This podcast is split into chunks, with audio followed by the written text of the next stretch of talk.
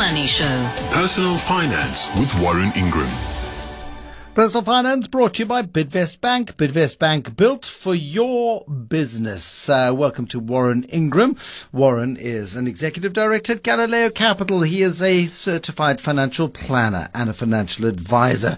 There are, I'm told, Warren, by a little birdie, the three most valuable principles in the world that if you learn nothing else about personal finance, if you learn these three principles, they will take you down the path toward being financially free one day. What are the what are principles and why do we need the principles world that is so overfull of financial information?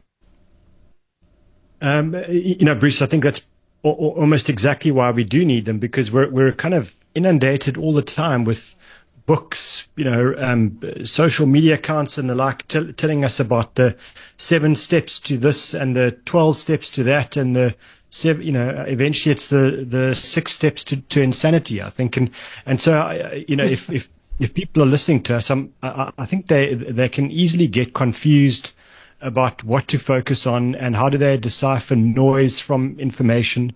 Um, and and my problem with a lot of the, the these kind of you know these these efforts to distill everything to the you know the top six uh, is is it either oversimplifies uh, or or or it makes things too complicated, and and a lot of the time it's nonsense, you know, from from people who just don't know better. So so I thought, well, let, let, let's try and just give give people three real big broad principles that they can focus on. And if they spend a bit of time and effort on three principles, they they get to cut out a lot of noise and and get to focus on on information.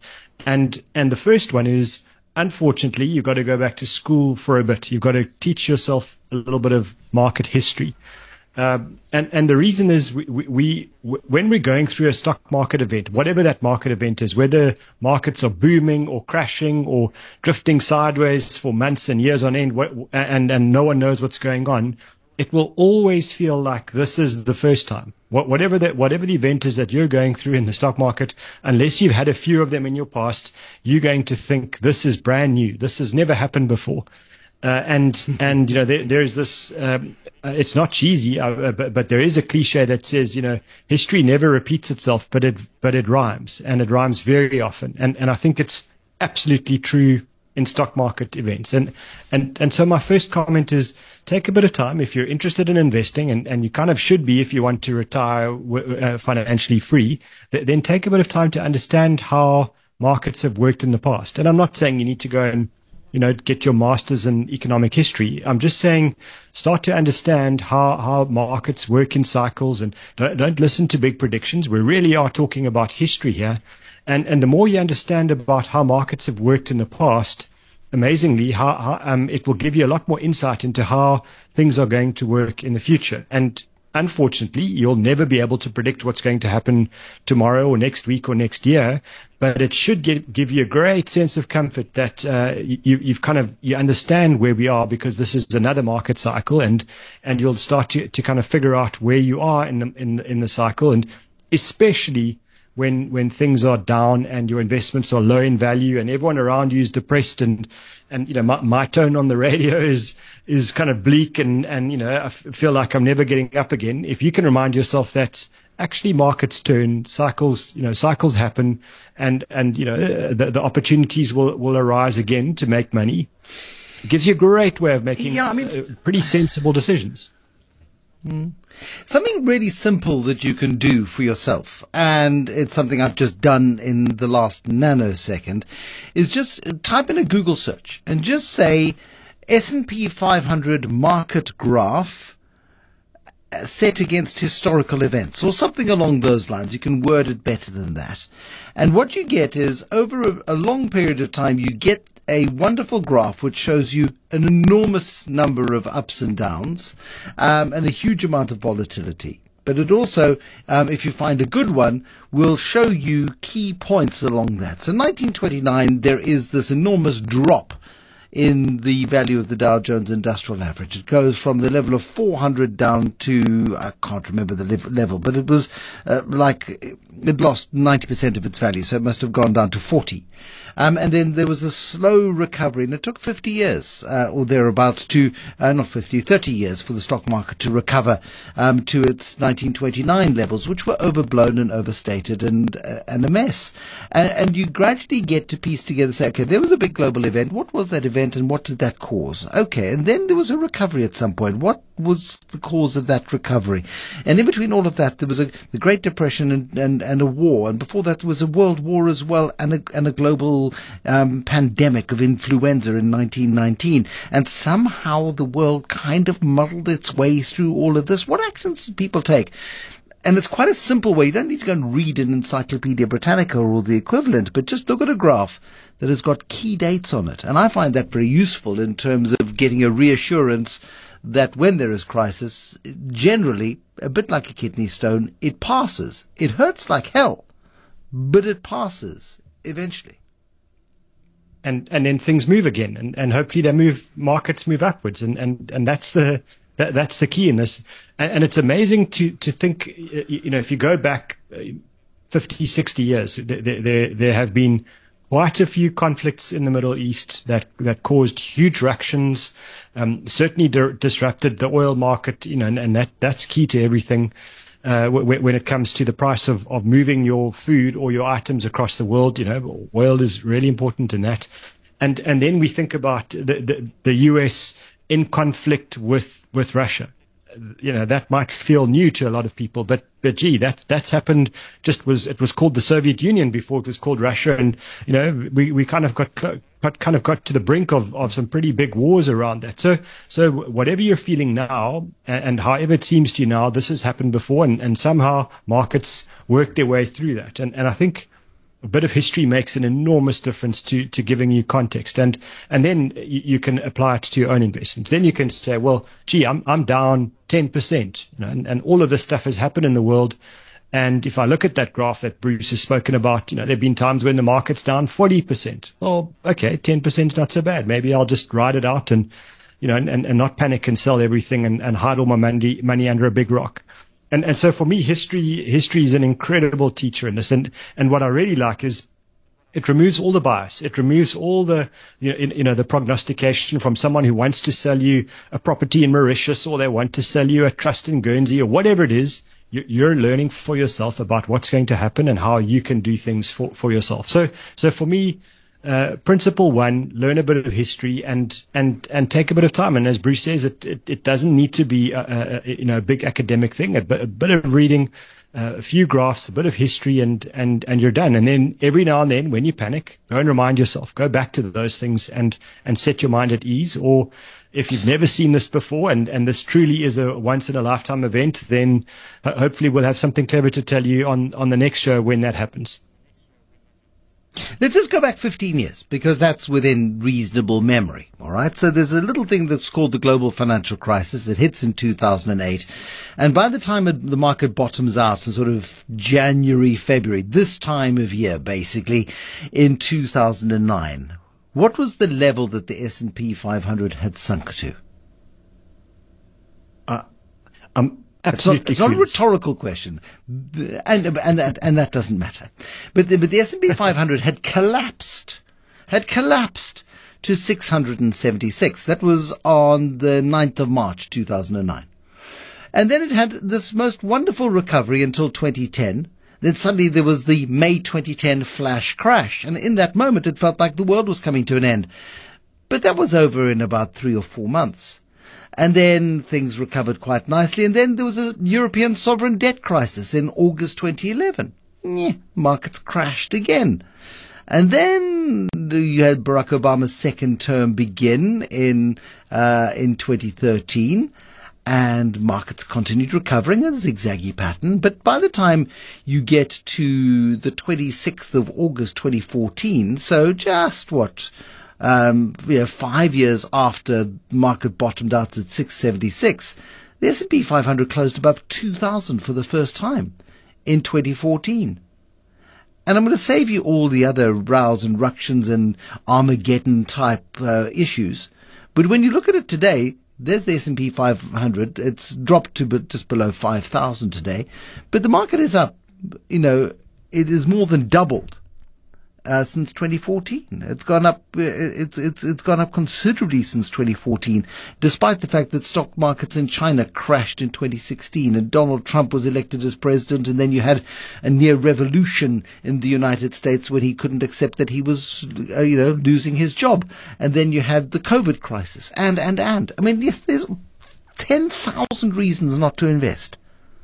Um, and you've got to understand the history to know that these things pass. Absolutely. Good, good advice, Warren. I've been pontificating a bit. Um, uh, your favorite one, though, I mean, so learn a bit of history and do it simply and realize that stuff happens in the world and get over it. Diversification is one of your favorites. And and and so uh, I had I had a phone call from a financial planner today, a reasonably experienced one, saying, you know, how, how do I tell my client to sell their hedge fund, which has gone up, you know, eleven percent between eleven to eleven to sixteen percent every single year for the last five years. So so and no one year has gone down. It's just gone up year after year, every single year with very little volatility and and he's saying to me, you know, hand on heart, I, am not sure I can convince uh, my clients to do this w- w- in good conscience. And and I said to him, so you're, you're telling me that you've, you, you found an investment that's not lost money when we've had a pandemic, when we've had interest rates going through the roof in in in the US. Uh, and, and everything else that's happened along the way, this thing has only gone up year after year in double digits in dollars. Uh, and you're wondering why why you should tell your client to get out. And and and the answer is no investment goes up predictably in double digits year after year after year with all of those things that go on. What happens is uh, that that sounds like Bernie Madoff. That that sounds that sounds to me like a major danger signal. So so if you're not going to tell your clients to move that money, then please do one thing, which is to tell them to sell a solid chunk of it and buy an index and and and get it spread out from from that one hedge fund. And and you know uh, if if the if the hedge fund continues to defy gravity and every other principle in finance, then uh, th- then they will not thank you for selling the portion, but if it does what I suspect it might do and it implodes, they will be very grateful that you that you moved a chunk. And that spreading of your assets away from the sure bets, away from the things that everyone else is buying and, and, and you, you feel bad for, for either not buying or, or not holding, uh, you know, into the future. Uh, I, I feel diversification is a great antidote to all the uncertainty, all the what ifs that, that face us all the time as investors. And so if you're sitting there and you've read a bit of history and you go, I'm, i feel like I'm missing out still, you know, then, then, by all means buy a little bit if you really must. But whatever the thing is that that's catching everyone's attention, the bright, shiny object, but, but make sure you've spread your money across different geographies, different markets, and most importantly as well across time. You know, if you've got a lump sum to invest, spread it out over time. If you need to draw lots of money out of your investments to, to do, to do some big expense, again, buy, buy out of those or sell out of those over time. But make sure you've got proper diversification across all of the assets, all of the geographies, and then sit back and watch. And and yes, you might miss out sometime, but but over a long period of time, you'll win a lot more than those who've taken the big bet and maybe have done incredibly well over a short period of time. But watch them lose uh, over the longer term because the big bets never pay off year after year after year. So diversification, absolutely. It's a hard conversation because the person sitting opposite you is going, but I'm winning. But I'm winning. Why would I want to stop winning? And it's a it's a tough call. It really is, uh, because next year when the, it's gone up another 15%, they look at you as if you're stupid. Um, what is the final one? So we've got learn a bit of history, do diversification, and what is the magical rule number three here? The, the, the, magical rule number three is when you start and you, you take everything we've said and you take it on board and you start saving and you start investing, uh, you know, especially early on in your career, it feels like you're going nowhere. You, you know, you, you've 10, percent of the thousand rand is not a lot of money. Uh, and, and so the, the, the point is not to stop. The point is to carry on. And as your salary rises, as your income rises, make sure you increase your savings faster than your salary is rising to make sure that your expenses are not the thing that's rising as fast as your salary. So create that gap between your income and your expenses. If you can't do it this year, make sure you can do it next year. And what you find over time is it takes an incredibly long time for us to save our first million. And it doesn't matter whether it's your first million US dollars, your first million rands. It doesn't matter what the currency is. But, but saving your first million takes a long time. The second million's much quicker if you keep saving more and more and more, because then you get the compounding, which really helps you, and you keep adding to it. And, and I think that that's the thing. People get so depressed and despondent because they feel like they're not adding to the money, but, but just get that gap every year. Just keep, keep going, keep saving, keep saving a bit more than you did the year before, keep accelerating and then call us to say thank you in about 10 or 12 years time when you're sitting on a few million and you've done the diversification and you've studied your history because that's what's going to happen. These are basic principles that you can focus on and you can ignore pretty much everything else that people are screaming at you about why you should be excited or why you should be panicking. Such good. So good. So good. Now listen, a quick question from a mouse. I don't know their name because they're a nonny mouse. But anyway, I bought three investment properties over the years with a view of using them to provide me with an income in retirement and have a pension fund through my employer. There are four years to go till I reach 60, which is the retirement age at work. I'd like to have more capital easily available in my portfolio because I'd like to take a few holidays. I also need money available in case of my medical expenses come up and I need to cover that out of pocket. Should I sell down my property portfolio gradually? Let's say one one every three years, or do I sell them all in one go? When is the best time to do this? In retirement or now? My goodness me, you've got three minutes to go through a very complicated question.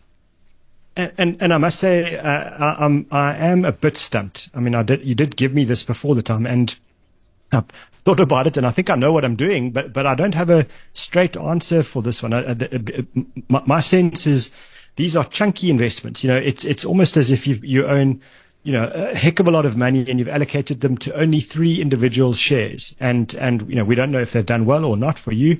But, but, uh, but the point here is diversification. You know, it, it is a core principle and, and you are getting to the point where, where at retirement you need income, but you also need to protect the capital that you've got. So, so my, my, my my core principle here would be yes, you should diversify, and yes, you should do it over time. In other words, I'm I'm not convinced that you sell all the properties in, in one go. I, I think you do sell them in, in batches. You know, one, one now, and, and, and I'm not sure if it's every three years. I, I, I don't know that. I think I think it'll depend on where the property is, what kind of property, and all those things. But but I do think if you go back to the, the principle, the principle would be diversification. Too much uh, money in, in properties is not diversification, and you do need to sell them. So, so please do that in batches over, over time.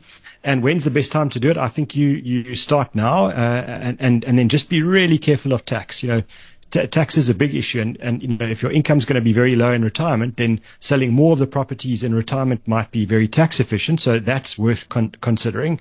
Uh, but, but equally, you don't want at retirement a chunk of your money uh, uh, sitting in two out of the three properties, and then the property market implodes for the next decade, and, and you lose a, a, a bunch of your retirement money. So, so I think be be very aware of the dynamic of the properties that you own. You know, have they done well in the past uh, past few years, or or have they imploded? And are they really cheap? And then, then maybe you sell a bit more slowly but, but, but I think it's, uh, you, you, know, to, to anonymous, I think that's, a, it's a heck of a question. You, you probably, I think it's the first time in 12 or 13 years, Bruce, doing this that, that, that I'm stumped. And I have to say I'm stumped. Mouse, well done to you. I'm delighted that you stumped Warren. And it is, if, if, you'd like to apply your mind to it further, Warren, and, and come up with some, some deeper thoughts in, in the weeks ahead, um, I, I think it's a, it's a, certainly a worthwhile one. A lot of people, and uh, especially when we were doing the feature of other people's money, where we talked to well-known people, the number of South Africans who like property because they like the feel of bricks and mortar. They like the fact that they can see it. They like the fact that there's an income stream that comes in that pays off the bond. It feels like you're getting an investment for nothing.